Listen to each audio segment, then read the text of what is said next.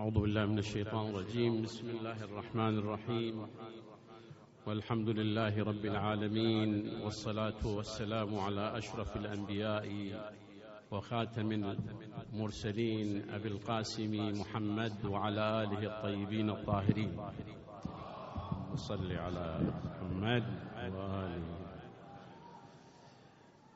الأخوة الكرام الأخوات الكريمات عظم الله لكم الأجر بمصاب أبي عبد الله الحسين عليه السلام.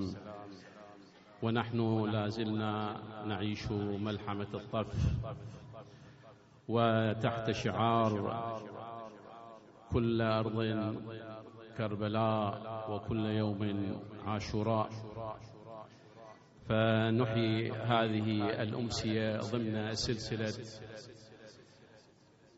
الإسلام والحياة التي يقيمها تقيمها اللجنة الثقافية في المركز الإسلامي في إنجلترا. وهذه الندوة تأتي في إطار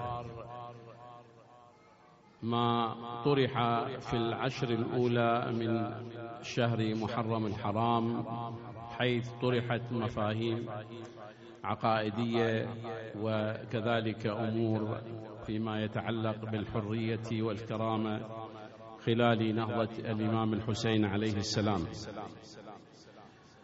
وهذه النهضة الحسينية التي جاءت من أجل الإصلاح بعد أن عاشت الأمة الإسلامية حالة من الانحراف الشديد والابتعاد حتى عن التوحيد. وانطلاقا من قوله تعالى من سورة هود آية 88 آية 88 قال يا قوم أرأيتم إن كنت على بينة من ربي ورزقني منه رزقا حسنا وما أريد أن أخالفكم إلى ما أنهاكم عنه إن أريد إلا الإصلاح ما استطعت. وما توفيقي إلا بالله عليه توكلت وإليه أنيب. فإذا ثورة الإمام الحسين عليه السلام ثورة إصلاحية وثورة من أجل كرامة الإنسان وحرية الإنسان التي سلبت تحت ظل النظام الأموي. والذي كان على رأسه معاوية ثم خلفه ولده يزيد الذي خلال ثلاث سنين مارس أبشع الجرائم بحق الإسلام.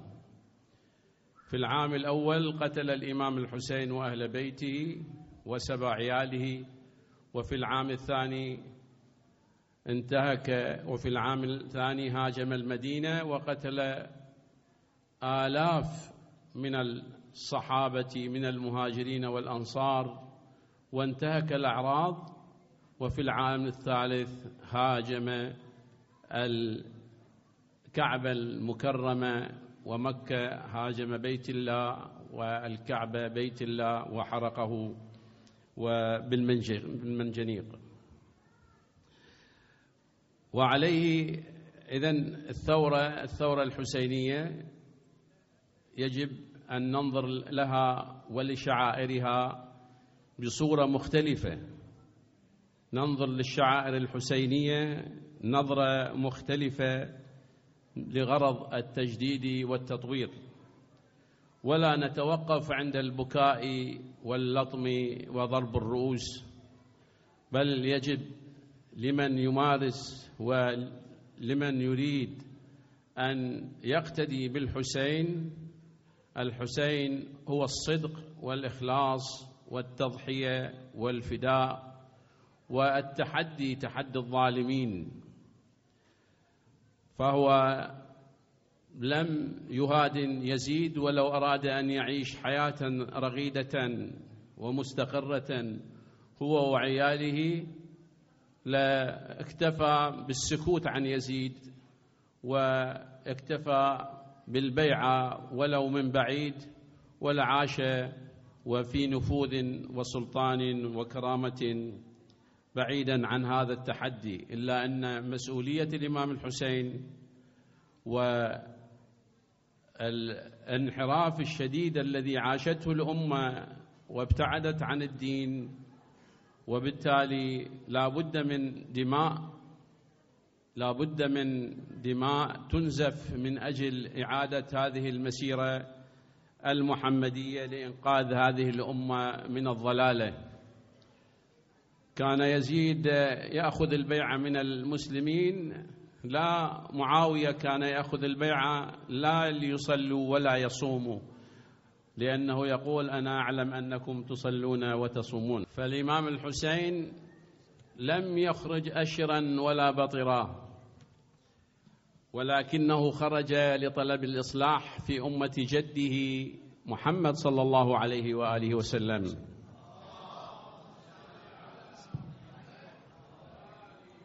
وكان شعاره هيهات من الذلة والموت من أجل الدين والكرامة هو أسمى شيء. فإذا الثورة الحسينية والشعائر الحسينية الحق هي الاقتداء بشخص الإمام الحسين. الاقتداء في الصدق والإخلاص والتضحية لدى الإمام الحسين. ونكران الذات والدعوة إلى الحرية وأن يكون الإنسان حرا في عقله وتفكيره. لا الممارسات الخاطئة والتي تسيء للإسلام والأمة الإسلامية. على العموم نرحب بالمتحدثين سماحة العلامة السيد منير الخباز أستاذ الحوزة العلمية وسماحة العلامة الدكتور محمد علي الشمالي رئيس المركز الإسلامي في إنجلترا في هذه الأمسية.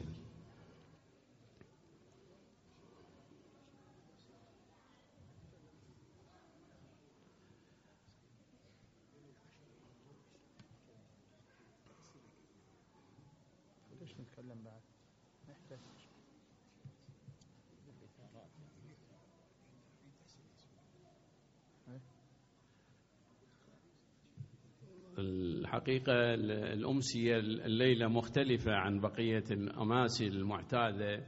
عادة المتحدث يأخذ وقت طويل وفي الأخير تطرح هناك كثير من الأسئلة. لم يسع الوقت الإجابة عليها. وهناك كثير من الأسئلة مهمة وفيها إثارات مهمة. لذلك سنطلب من السادة المتحدثين أن تقتصر الكلمات على عشر دقائق إلى ربع ساعة. وبطريقة البولتس الحديث يكون سماحة العلامة الشيخ الدكتور الشمالي سيتحدث إن باللغة الإنجليزية وما أدري أنا أنا المجوريتي هم يتكلمون أعتقد عربي. الدكتور as you like يعني ما أدري the majority Arabic people يعني. لأن الأكثرية يعني يعرفون العربية يمكن كم يحتاجون للإنجليزية؟ ما أعرف. Few people maybe.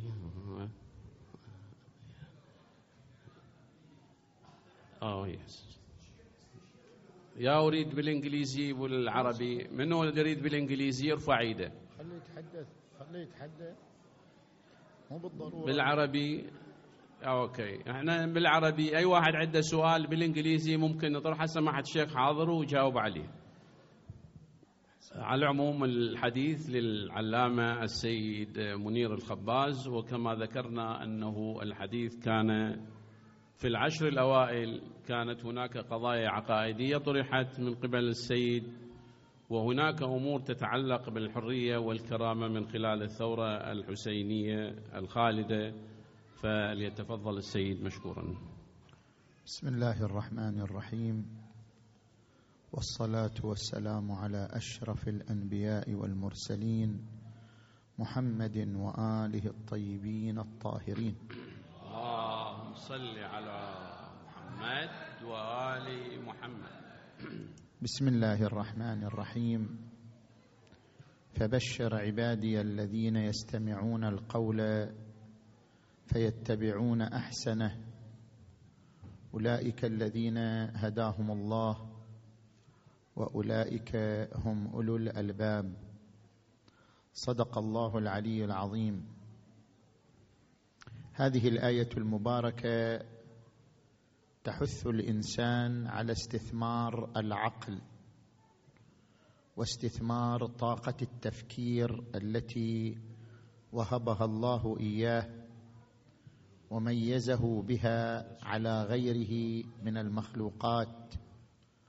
قال تبارك وتعالى ونفس وما سواها فألهمها فجورها وتقواها.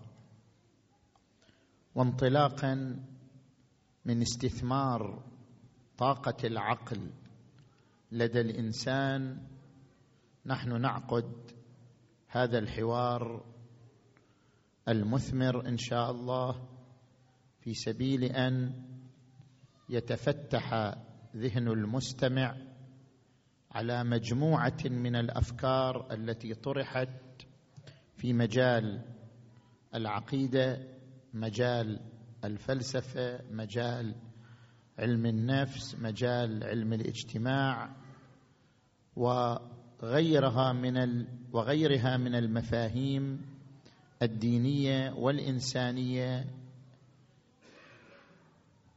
من أجل أن يبدي ملاحظاته وأفكاره فيما طرح وفيما عرض من أطروحات ومن مفاهيم.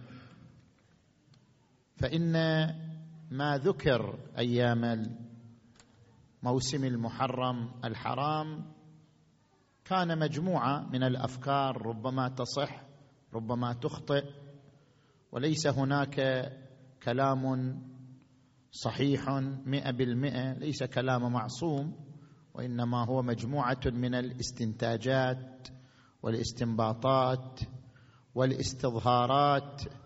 فمن الممكن أن يكون للمستمع وجهة نظر أخرى أو رأي آخر أو ملاحظة أو تفسير آخر فهذه الندوة وهذا الحوار معد لأجل أن نستمع منكم وجهات نظركم وملاحظاتكم وأفكاركم إما حذفا أو إضافة أو اشباعا لما طرح من الأفكار والأطروحات في موسم محرم الحرام. نسأل الله تبارك وتعالى التوفيق لنا ولكم في هذا العام وفي الأعوام المقبلة لأن نصل إلى ثقافة حسينية مباركة. والحمد لله رب العالمين والصلاة والسلام على أشرف الأنبياء والمرسلين محمد وآله الطيبين الطاهرين. على محمد وآل محمد بسم الله الرحمن الرحيم. لا حول ولا قوة إلا بالله العلي العظيم. الحمد لله رب العالمين وصلى الله على سيدنا ونبينا وأبي القاسم المصطفى محمد.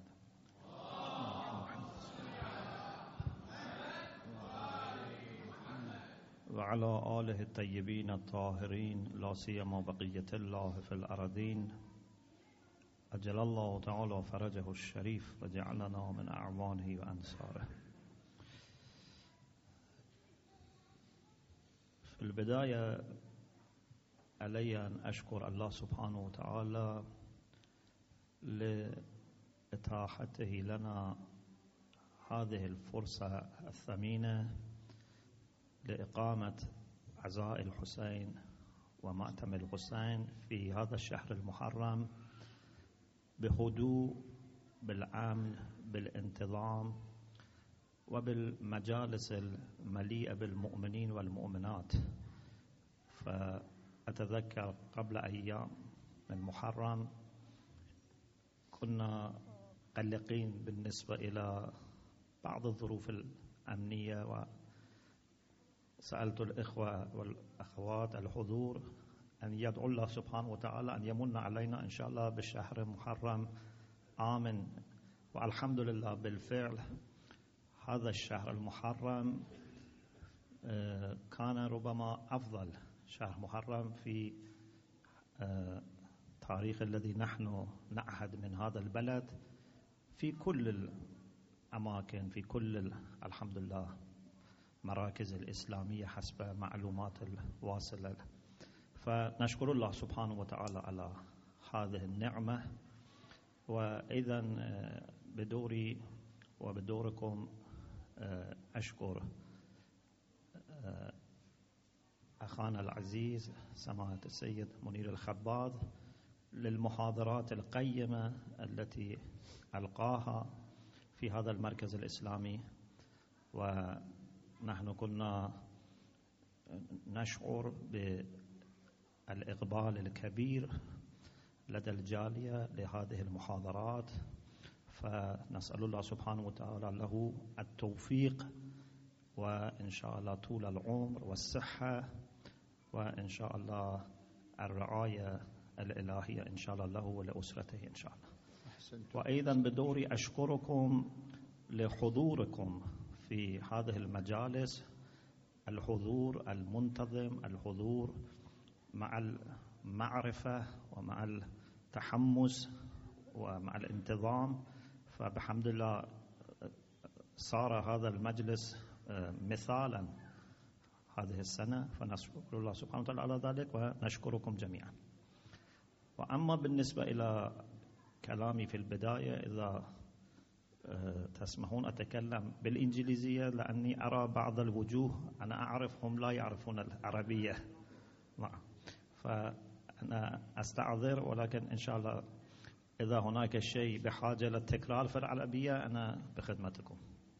شكرا جزيلا لسماحة العلامة الدكتور محمد علي شمالي على هذا الاستعراض. وأكد أنه على الجالية أنه جالي أو أتباع للبيت عليهم أن آه، يؤكدوا على المعرفة يعني لا يؤكد آه، السيرة الذاتية للأئمة. السيرة الذاتية صحيح مهمة بس الأصل في المعرفة هو معرفة الإمام ونهج الإمام وسيرة الإمام وممارسات الإمام وبالتالي آه، صنف صنفين حسب دعاء العهد. هناك المنتظرين للأوامر وهؤلاء جنود ينتظرون الأوامر ولكن هناك قسم آخر هم السابقين إلى إرادته وهؤلاء السباقين لإرادة الإمام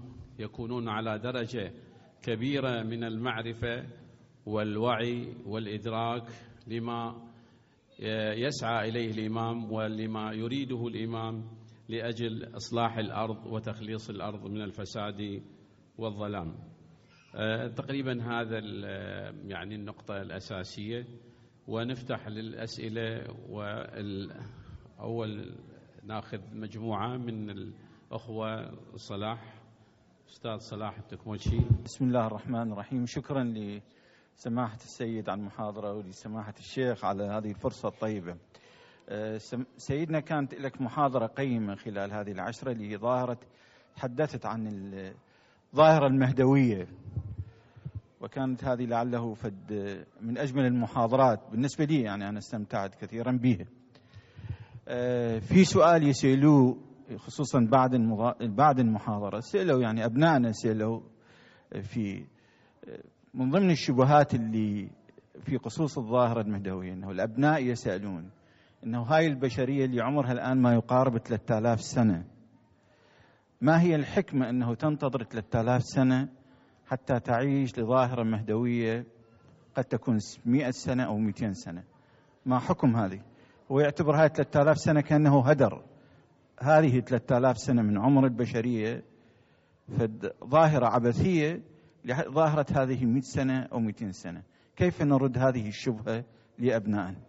هذا سؤال والنقطة الثانية سماحة الشيخ تطرق إلى موضوع كان أنا في ذهني هذا السؤال وهو أجاب عنه.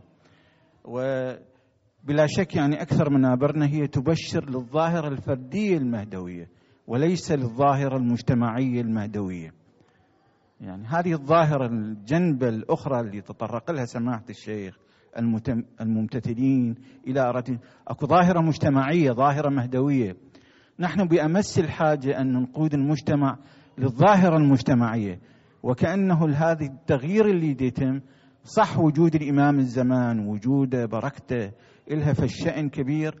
لكن الظاهرة المجتمعية نحن محاجة إلها أنه أكو مجتمع هو راح تتجسد به ظاهرة المهدوية ظاهرة العدل.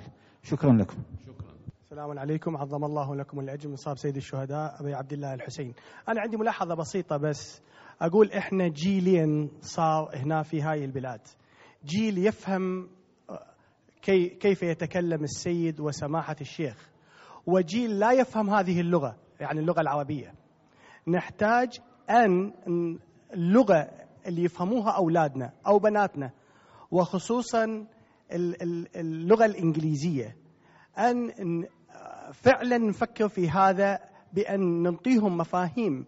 سيد الشهداء أبي عبد الله الحسين والثورة اللي قام بها وليش قام بها بلغتهم. وليس فقط من أجل إحياء الذكرى فقط. شكرا. الحمد لله وكفى وسلام على عباده الذين اصطفى. أه سماحة السيد استغرقت عشرة أيام مباركة أه من عاشوراء الإمام الحسين في شرح أه في شرح أه قراءتين واستنباط قراءتين واستنتاج قراءتين حقائق قراءتين القراءة الملكية والقراءة الملكوتية. أريد أضع بين قوسين حديث قدسي اللي هو حديث مهم يرويه العارفين الربانيين في كتبهم وملخصاتهم.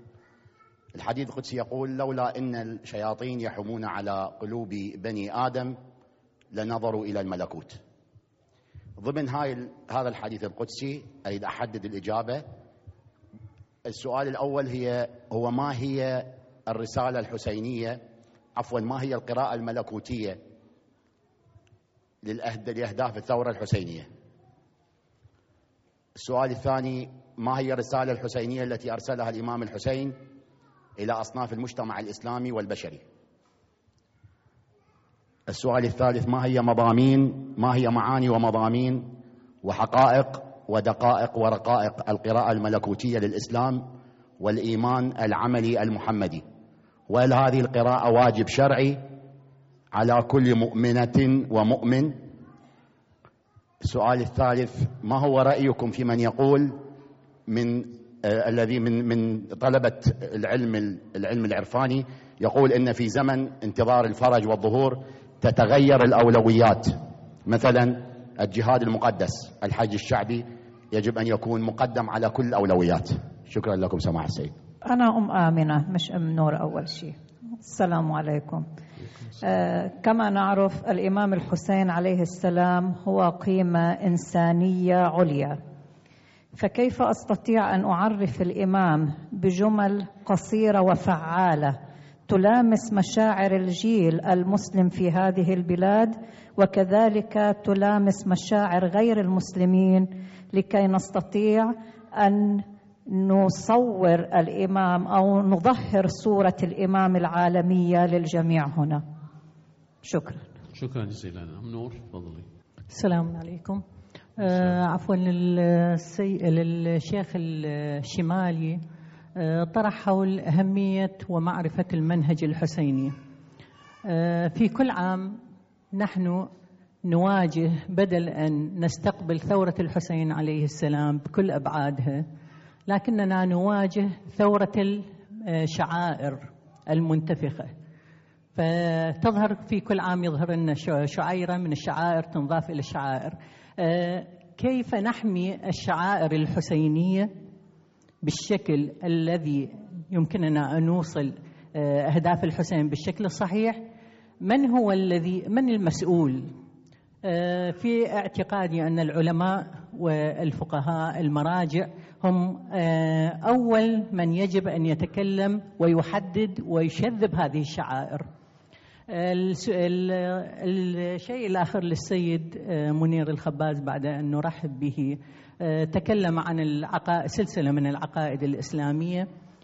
كيف نستطيع أن نوصل هذه العقائد الإسلامية بالشكل السلس للشباب وكيف نمكنهم أن يطرحوا هذه العقائد للشارع الغربي بشكل جميل؟ شكرا جزيلا. السلام عليكم.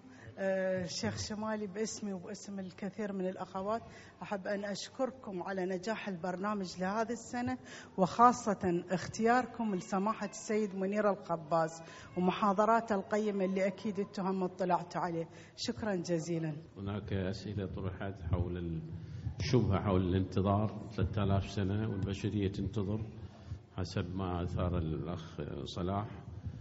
و كيف نواجه هذه الشبهة؟ وهناك أيضا سؤال لسماحة الشيخ شمال؟ تفضل. بسم الله الرحمن الرحيم. وصلى الله على محمد وآله الطيبين الطاهرين. صلى على محمد وآل محمد.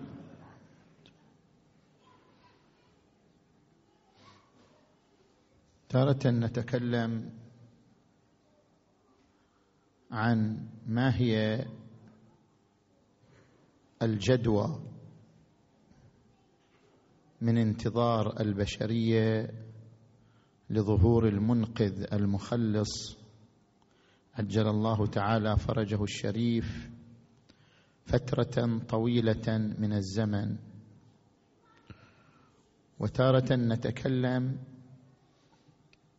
ماذا يستفيد الإمام نفسه من طول هذه الفترة لغيبته صلوات الله وسلامه عليه وعلى آبائه الطيبين الطاهرين. أما بالنسبة للشق الأول وهو ما هي الحكمة ما هي الفوائد التي تستفيدها البشرية من طول مرحلة الانتظار؟ البشرية لابد أن تصل إلى مرحلة تؤمن فيها أن الحل الوحيد للعثرات الاقتصادية وللخلل الحقوقي ول ظهور العدالة في جميع المجالات الحل الوحيد هو الإسلام. الإسلام على يد المهدي المنتظر عجل الله تعالى فرجه الشريف. ولأجل أن تؤمن البشرية بأن الحل الوحيد هو الاسلام المحمدي المهدوي فلا بد أن تمر البشرية بتجربة طويلة تجرب فيها مختلف الأنظمة وتجرب فيها مختلف التشريعات وتجرب فيها مختلف الأساليب أساليب الحكم أساليب الإدارة أساليب آه، توزيع الثروات إلى أن تصل إلى حد من اليقين أن لا حل للخلل في جميع مجالات الدولة والمجتمع والإنسان والأسرة أن لا علاج ولا حل إلا على يد المخلص المهدي المنتظر عجل الله تعالى فرجه الشريف. اذا الجدوى من الانتظار هو حصول اليقين والقناعة التامة بالإسلام المهدوي. أما الإمام نفسه ماذا يستفيد من طول الانتظار؟ وهذه المدة الطويلة التي يعيشها. اولا غيبة الإمام. هل هي غيبة اختيارية أو غيبة قهرية؟ هل الإمام غاب باختياره؟ حتى يسأل ماذا يستفيد من هذه الغيبة أو أن غيبته قهرية. غيبة الإمام قهرية وليست امرا اختياريا. فرضت عليه الغيبة نتيجة سيطرة الظالمين على الحكم. هو الذي فرض على الإمام الغيبة إلى أن يتم تأهيل المجتمع البشري واستعداده التام لاستقبال دولته المباركة والجري وفق قوانين دولته المباركة. فالغيبه ليست غيبة اختيارية حتى يسأل الإمام ماذا استفاد من هذه الغيبة الطويلة. وثانيا الإمام المنتظر عجل الله تعالى فرجه الشريف يقوم بدوره التام في حال غيبته كما قام به الأئمة الطاهرون في حال حضورهم صلوات الله عليهم أجمعين. مثلا الشهادة الحسية كل نبي أو وصي دوره الشهادة على أمته شهادة حسية. وكنت شهيدا يقول القرآن الكريم عن لسان عيسى بن مريم عليه السلام وكنت شهيدا عليهم ما دمت فيهم. فلما توفيتني كنت أنت الرقيب عليهم. ويقول القرآن الكريم وكذلك جعلناكم أمة وسطا لتكونوا شهداء على الناس ويكون الرسول عليكم شهيدا. كل نبي شهيد على الأمة كل إمام شهيد على الأمة شهادة حسية. أيضا الإمام المنتظر يقوم بهذا الدور وهو غائب وهو الشهادة على الأمة شهادة حسية صريحة واضحة يدلي بها أمام ربه تبارك وتعالى. والدور الآخر هو حفظ الدين كما ذكرنا في بعض المحاضرات السابقة. وظيفة الإمام حفظ الدين بمعنى حفظ الدين الثابت الدين بأصوله وواجباته الثابتة. حفظ الدين عن الاندراس حفظ الدين عن الضياع. وظيفة كل إمام سواء كان حاضرا أو غائبا. وهذا ما يقوم به الإمام المنتظر. عجل الله تعالى فرجه الشريف. ولذلك ورد في الرواية عن الإمام أمير المؤمنين علي عليه السلام بلى والله لا تخلو الأرض من حجة لله. مستحيل الأرض تخلو من حجة. يقوم بهذا الدور وهو حفظ الدين. بلى والله لا تخلو الأرض من حجة لله إما ظاهرا مشهورا أو خائفا مغمورا. القراءة الملكوتية للثورة الحسينية نحن نعرف كما ذكر القرآن الكريم وجعلنا منهم أئمة يهدون بأمرنا وقال في آية أخرى إنما أنت منذر ولكل قوم هاد. دور الإمام هو الهداية والهداية قد تكون هداية خلقية من خلال بيان الشريعة ومن خلال بيان الأحكام وقد تكون هداية أمرية يعني هداية ملكوتية أن الإمام عليه السلام يبث شعاع الهداية في بعض النفوس وفي بعض القلوب المستعدة القابلة لتحمل هذه الهداية الملكوتية وهذه الهداية الأمرية. ثورة الحسين عليه السلام طريق من طرق الهداية بقسميها الهداية الخلقية والهداية الأمرية. ثورة الحسين بما تجمع من قيم وبما تجمع من مبادئ هي تبث الهداية بنوعيها. الهداية الخلقية حيث إن هذه القيم والمبادئ تنتشر بين أبناء المجتمع الإنساني. والهداية الأمرية الملكوتية حيث إن بعض النفوس التي تعيش أهلية واستعدادا لأن تتناغم مع نفس الحسين. تتناغم مع روح الحسين عليه السلام. الحسين له روح وله نفس خاص. هذه هذه الروح وهذا النفس يتجلى عند قبره يتجلى عند إقامة الشعائر الحسينية يتجلى عند ذكره الشريف. من كانت له الأهلية والاستعداد لأن يتناغم مع هذه الروح المباركة فإنه تصل إليه الآثار القدسية التي تفضي إلى هدايته هداية ملكوتية. أحسنت سؤال الحاج أنا عرفت أنه الإمام الحسين قيمة إنسانية عليا. كيف نعرف الإمام الحسين بجمل قصيرة تلامس مشاعر المسلمين وغير المسلمين؟ هذا الشيخ لا لكم السؤال الشيخ. الشيخ عندنا الأسئلة. تفضلوا سيدنا. ليس المطلوب ملامسة المشاعر المطلوب ملامسة العقول. الحسين قيم تلامس العقول قيم تلامس الوجدانات العقلائية. قيم تلائم وتلامس الفطرة الإنسانية. عندما نقول بأن الحسين عليه السلام هو رمز الحرية هو رمز الكرامة هو رمز صلابة الإرادة وقوة التحدي. الحسين يرمز إلى مجموعة من المبادئ التي يعشقها الوجدان البشري ويطأطئ أمامها اجلالا العقل البشري. نعم. أحسنتم. السؤال سماحة السيد. هل رؤية الإمام المنتظر ممكنة في الغيبة الكبرى؟ وهل هي ضرورية؟ ولماذا؟ وهل تؤكد ذلك الروايات؟ سؤال حسن.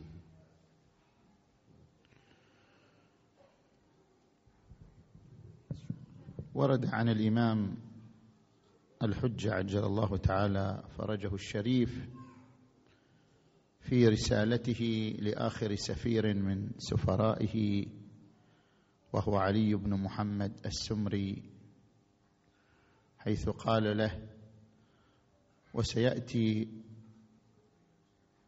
قوم من شيعتنا يدعون المشاهدة فمن المشا فمن ادعى المشاهدة قبل الصيحة وقبل خروج السفياني فهو كاذب مفتري ولا حول ولا قوة إلا بالله العلي العظيم. هذه الفقرة من رسالة الإمام المهدي المنتظر عجل الله تعالى فرجه الشريف. حللها جمع من علمائنا بأن المقصود بالمشاهدة المنفية هو دعوى السفارة. فهناك فرق بين الرؤية وبين دعوى السفارة. الرؤية يمكن أن يشرف الإمام المنتظر أي شخص برؤيته وبرؤية جمال وجهه وهذا تشريف منه وتفضل منه على من يراه أهلا لهذا التشريف واهلا لهذا التفضل. إلا أن هذه الرؤية لا تعدو كونها تشريفا شخصيا من قبل الإمام المهدي عجل الله فرجه لشخص ما يشرفه برؤيته. لما لهذا التشريف من صقل لشخصيته أو بناء لدينه أو قضاء لحاجة ضرورية له أو لغيره. أما وهذه الرؤية بهذا المقدار وبهذه الحدود وردت عن كثير من علمائنا الأبرار رضوان الله تعالى عليهم. أما المشاهدة التي فسرها علماؤنا بالسفارة فهو أن يدعي أنه رسول من الإمام المنتظر للأمة يحمل إليهم أوامر ونواهي وإرشادات وتكاليف عامة أو خاصة. هذا الأمر انتهى بعد السفراء الأربعة. أي شخص يدعي الآن أنه رسول من المهدي أو يحمل أوامر وتكاليف من المهدي عجل الله فرجه الشريف يدخل تحت عنوان فهو كاذب مفتري. ولا حول ولا قوة إلا بالله. لا يجوز لنا أن نصدق من يدعي سفارة أو رسالة من المهدي المنتظر قبل خروج السفياني وقبل الصيحة. نعم. أحسنتم سيدنا. هناك سؤال يقول بالرغم من مرور هذه أكثر آه، من ألف سنة أو أكثر ألف ومئة سنة على غيبة الإمام ولم يكمل عدد أصحاب الإمام ثلاثمائة وثلاثة عشر. ما هو السبب وما الحكمة في ذلك؟ أما أنه لم يكمل لا نستطيع أن يعني ننفي ذلك أو نثبت ذلك. هل كمل العدد أو لم يكمل؟ هذه مسألة ليست هي المسألة الحاسمة في تقرير خروجه وعدم خروجه. خروجه صلوات الله وسلامه عليه وعلى آبائه مرتبط بإذن الله عز وجل. هو نفسه لا يدري متى وقت خروجه. هذا أمر مرتبط بإذن الله تبارك وتعالى ولله في توقيته البداء متى يكون؟ هذا أمر أيضا يخضع للبداء. خروج الإمام المنتظر عجل الله فرجه الشريف خاضع لاستعداد الظروف لاستقبال ثورته ورايته المباركة. مرتبط باستعداد البشرية لتحمل دولته المباركة مرتبط باستعداد شيعته استعداد الأمة الإسلامية لنصرته صلوات الله وسلامه عليه وعلى آبائه. وأما أن أصحابه بلغوا ثلاثمائة وثلاثة عشر رجلا أم لم يبلغوا ربما بلغوا هذا العدد لكن لم يؤذن له بالخروج إلى الآن. ربما لم يبلغوا هذا العدد. هذا أمر لا نستطيع إثباته أو نفيه. أحسنت. سماحه الشيخ السؤال هنا بالعربي. ما هو المنهاج الذي يمكن أن تقدموه لنا؟ وما هي النصائح التي قد تساعدنا للوصول إلى المعرفة واليقين الذي وصل له الإمام الحسين بعلاقته مع الله تعالى؟ محال هذا. طلب للمحال.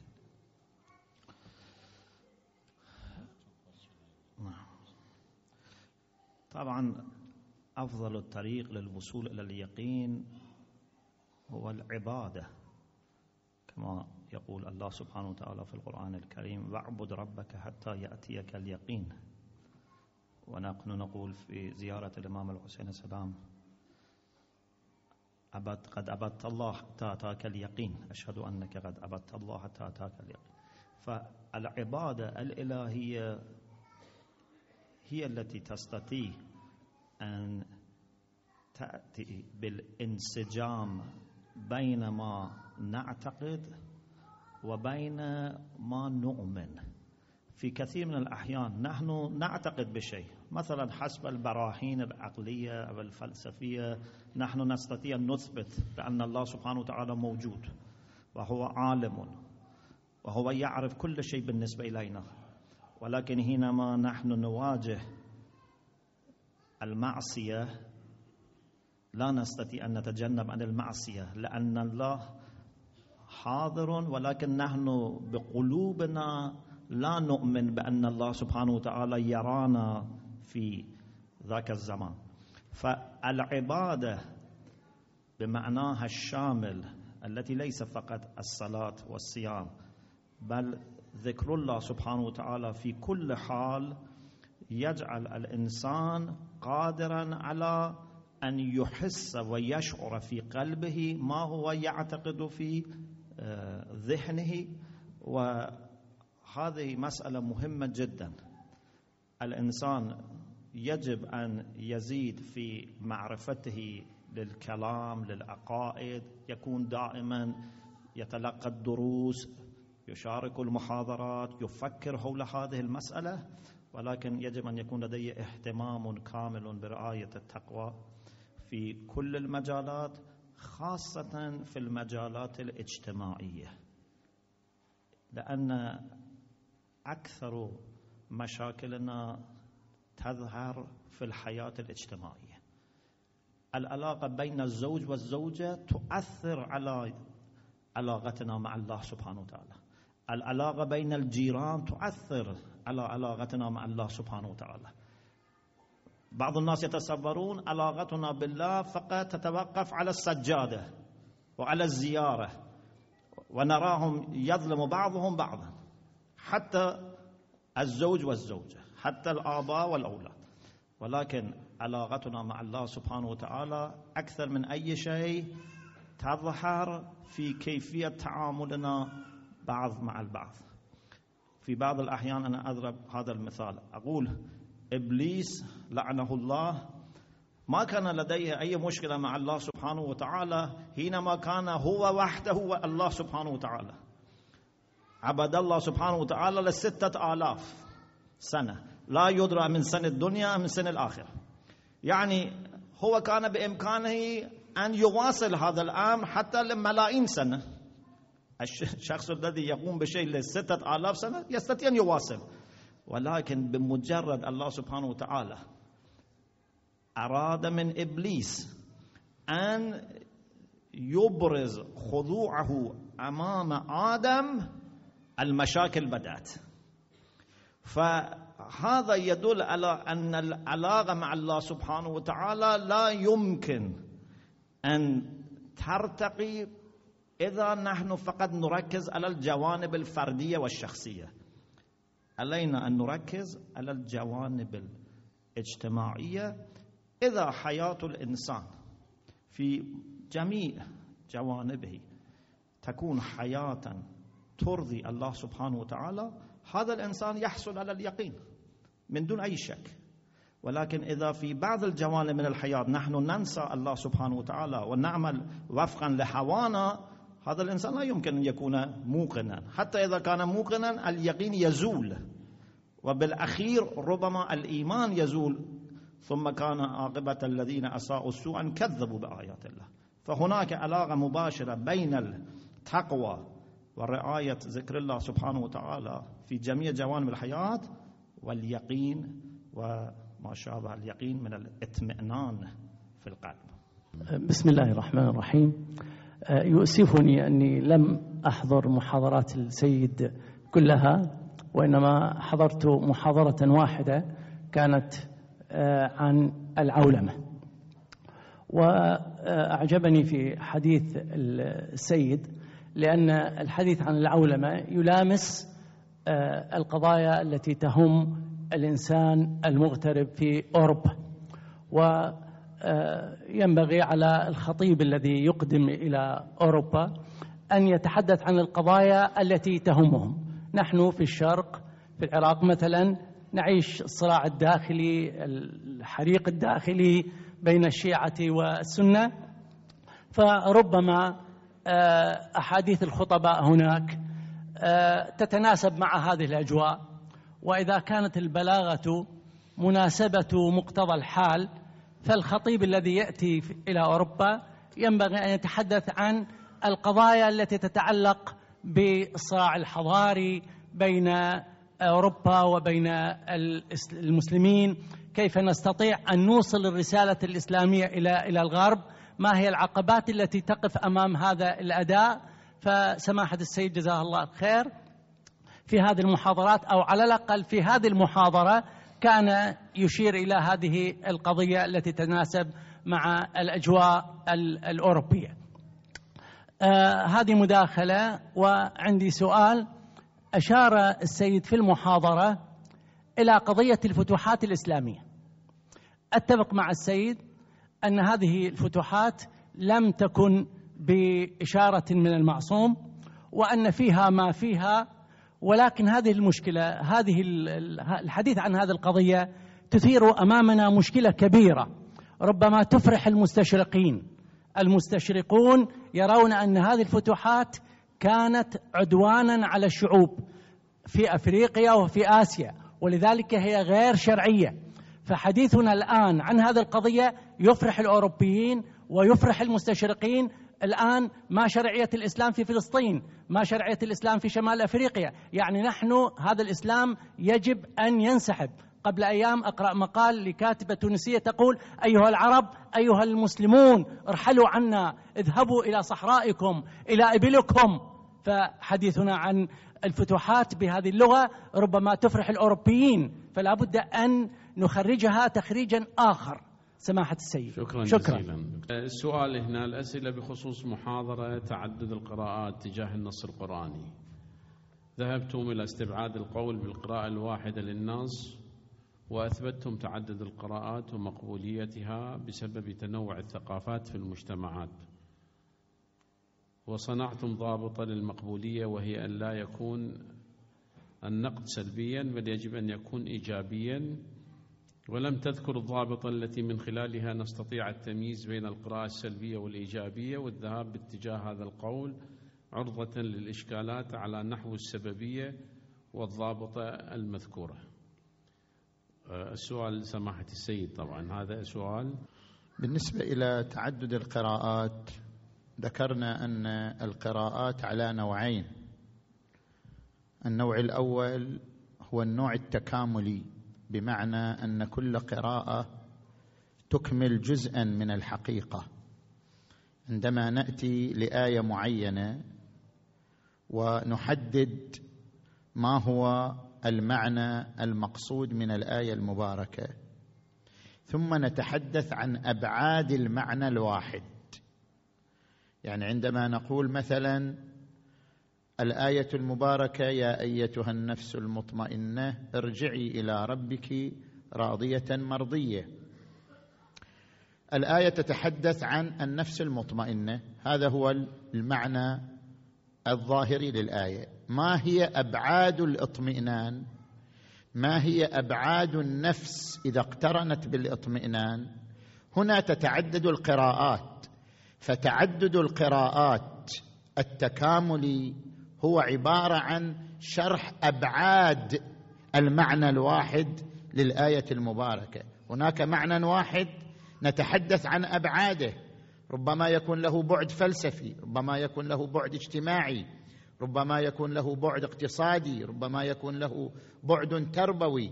أبعاد المعنى الواحد هي القراءات المتعددة. فنحن نقبل نظرية تعدد القراءات إذا كانت تتحدث عن أبعاد المعنى الواحد للآية المباركة بحيث يكمل بعضها بعضا.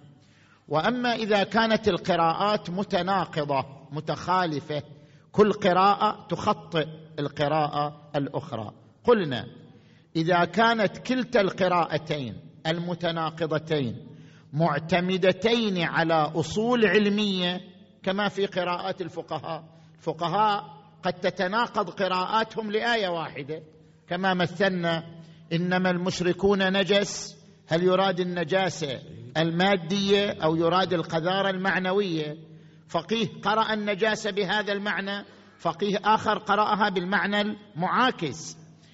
بما أن القراءتين تعتمدان على أصول علمية نحن نقبل القراءتين لكن على مستوى المعذرية فقط. لأننا نقول كلتا القراءتين صحيح. لا طبعا. إحدى القراءتين صحيح والأخرى خطأ. إنما نقبل القراءتين على مستوى المعذرية بأن نقول من عمل بأي من القراءتين فهو معذور. لما؟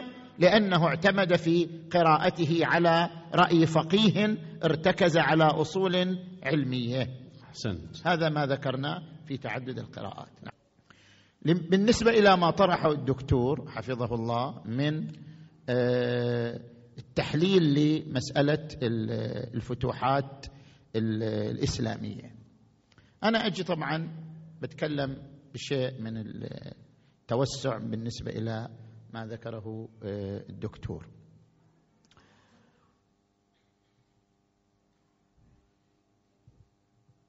هناك إشكال وارد بأنه كيف تقولون بأن الفتوحات الإسلامية التي حصلت فيما بعد وفاة المصطفى صلى الله عليه وآله أنها فتوحات غير شرعية مع أنه يجب نشر الإسلام.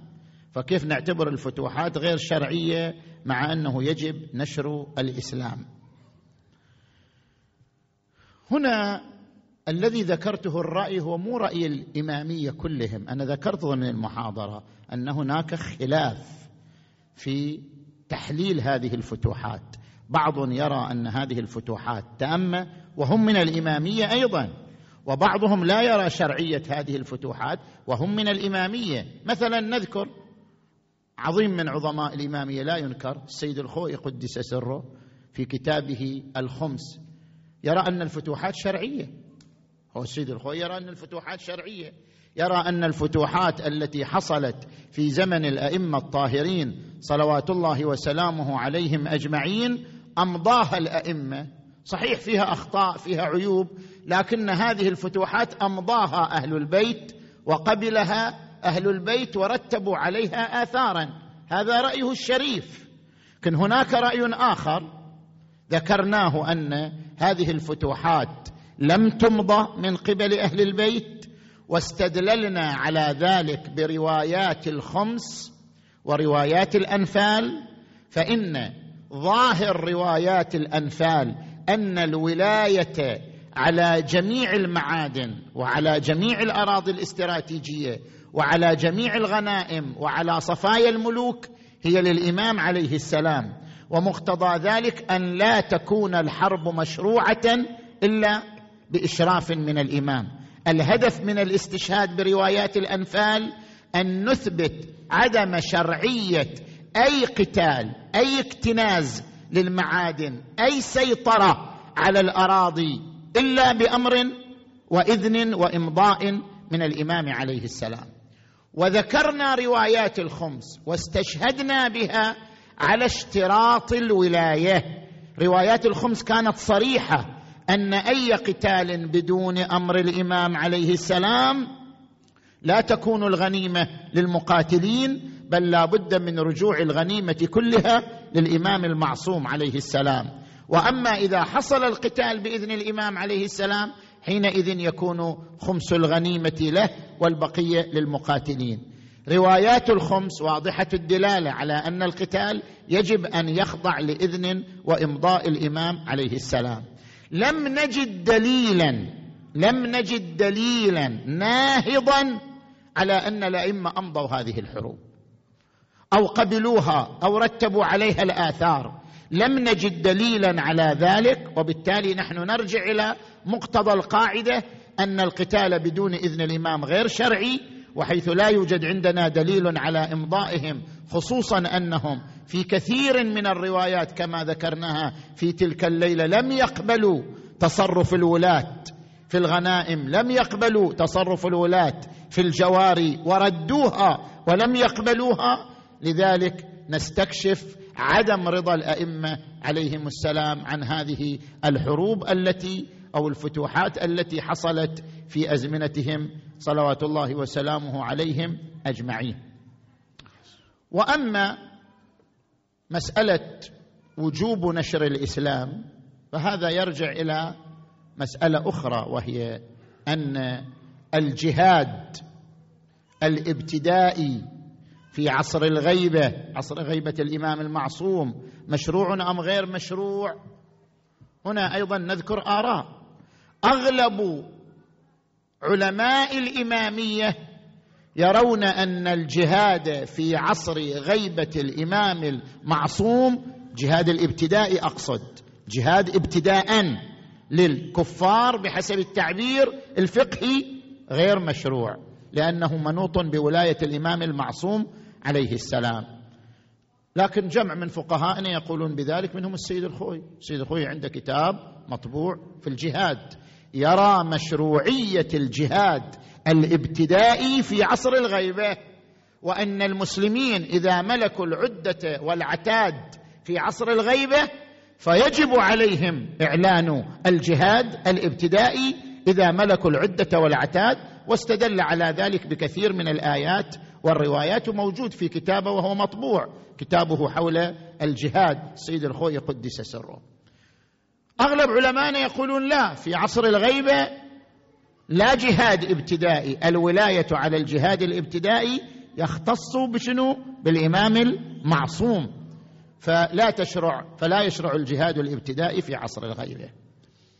أما الجهاد نفسه سواء قلنا بمشروعيته في عصر الغيبة أو لم نقل هل أن فلسفة الجهاد أنه دفاعي أو أن فلسفة الجهاد أنه غزو وفرض للدين على المجتمعات الأخرى. نحن هنا نتبنى النظرية التي تبناها جمع من علمائنا كالشيخ المطهري شهيد المطهري قدس سره تحدث عن هذه النظرية ونحن نتبناها أن الجهاد دفاعي. فلسفة الجهاد أصلا هي أن الجهاد دفاعي. وما حصل في زمن النبي المصطفى محمد. صل على محمد وآل محمد. هو أن الجهاد دفاعي. يبقى الدفاع له عدة صور تعرض لها الشيخ المطهري وغيره. الصورة الأولى أن يهجم الكفار على الكيان الإسلامي. فيضطر المسلمون للدفاع عن أنفسهم وهذا ما حصل في معركة بدر ومعركة أحد ومعركة الخندق في زمان النبي المصطفى صلى الله عليه وآله. الصورة الثانية من الدفاع أن هناك أقليات مسلمة تعيش في الدولة الفارسية آنذاك، تعيش في الدولة الرومانية آنذاك، وهذه الأقليات المسلمة طالبت المسلمين بإنقاذهم من ظلم الدولة الفارسية والدولة الرومانية فشرع للمسلمين الجهاد من أجل تخليص وإنقاذ تلك الأقليات المسلمة التي كانت ترزح تحت ظلم الدولة الفارسية والرومانية آنذاك. هذه صورة ثانية من صور الجهاد الدفاعي. الصورة الثالثة من صور الجهاد الدفاعي مسألة الفتنة. لاحظوا الآية المباركة. وقاتلوهم حتى لا تكون فتنة ويكون الدين كله لله. إذا كان المجتمع الإسلامي محاصر بعدة دول كما كان في عهد النبي. مجتمع إسلامي صغير وليد في المدينة المنورة محاط بدولة فارسية محاط بدولة رومية محاط بقبائل يمنية محاط من كل مكان.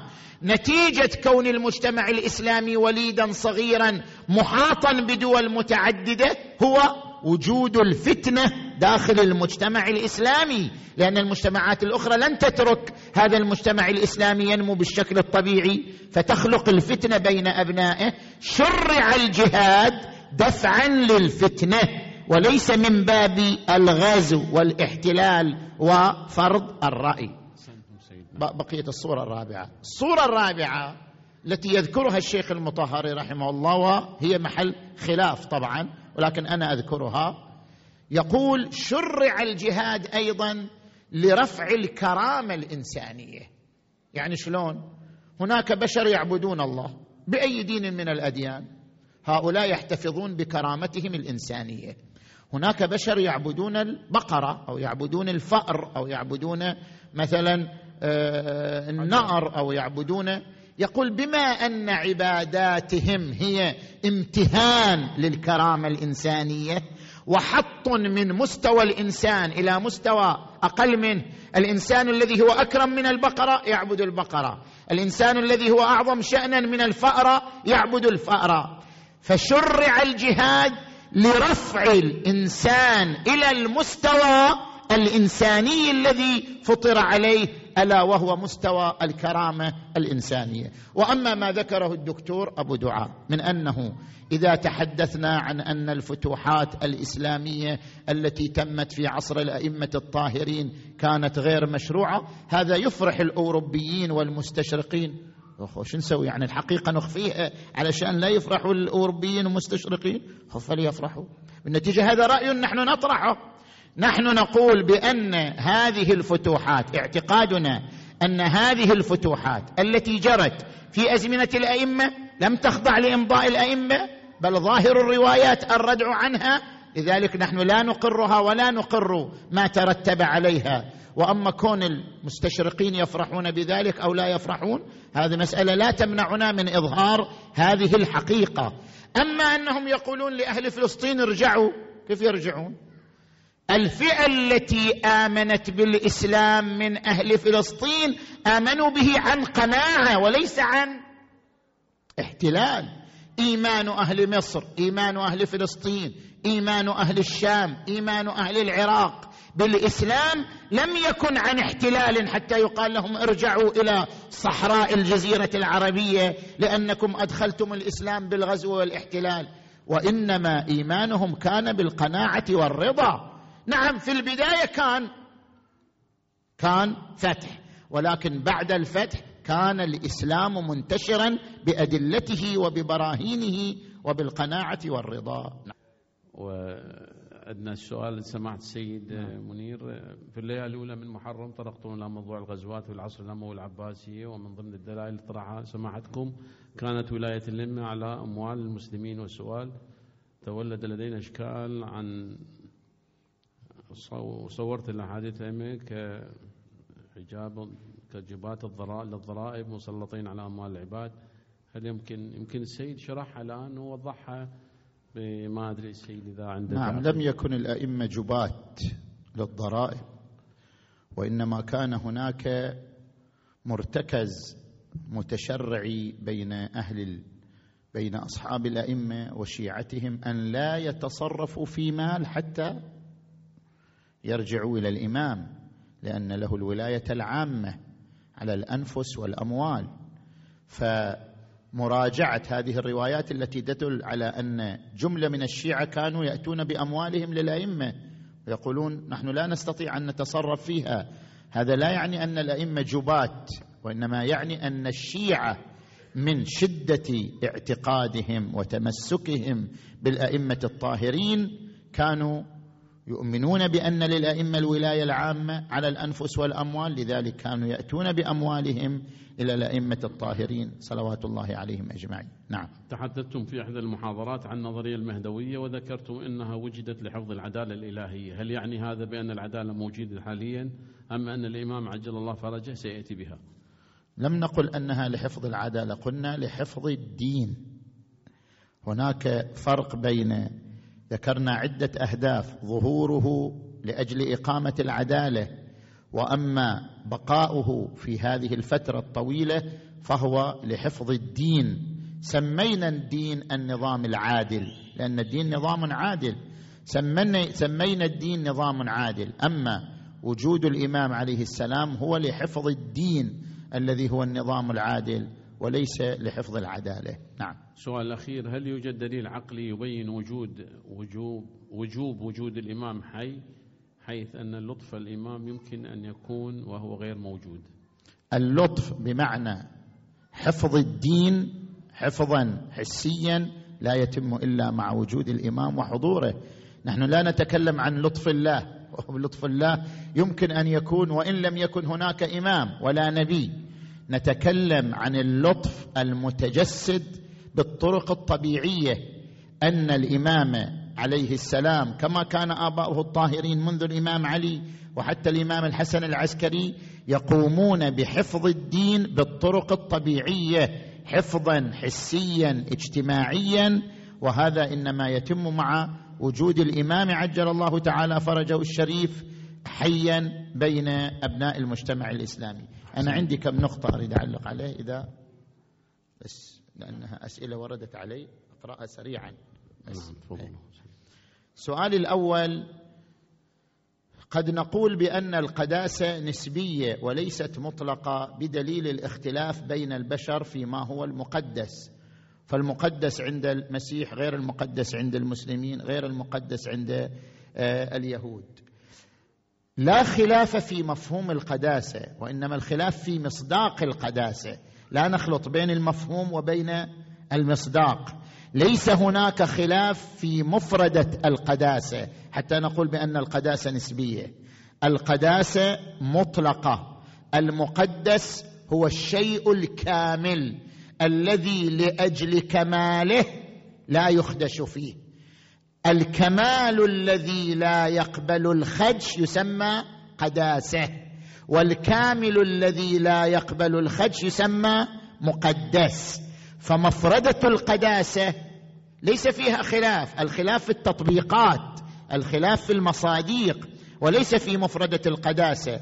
نظير العدالة مثلا ما في خلاف بين البشرية أن العدالة شيء جميل وإنما يختلفون في التطبيقات. هل هذا عدل أم ظلم؟ هل هذا ظلم أم عدل؟ الاختلاف في المصداق لا يعني النسبية ما دامت الحقيقة مسلمة عند الجميع.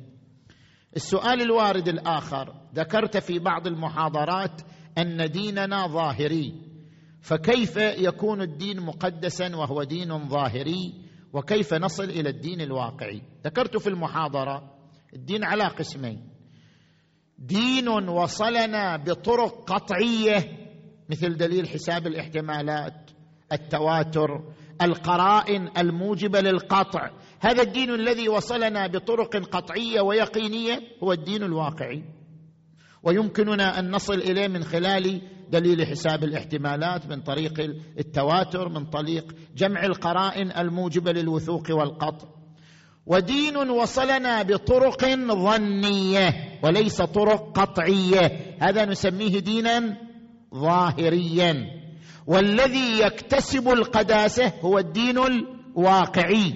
وأما الدين الظاهري فهو معذر بمعنى أن العمل به معذر لنا أمام الله عز وجل لأنه وصل إلينا عبر أدلة علمية وإن كانت لم توجب لنا آه، اليقين.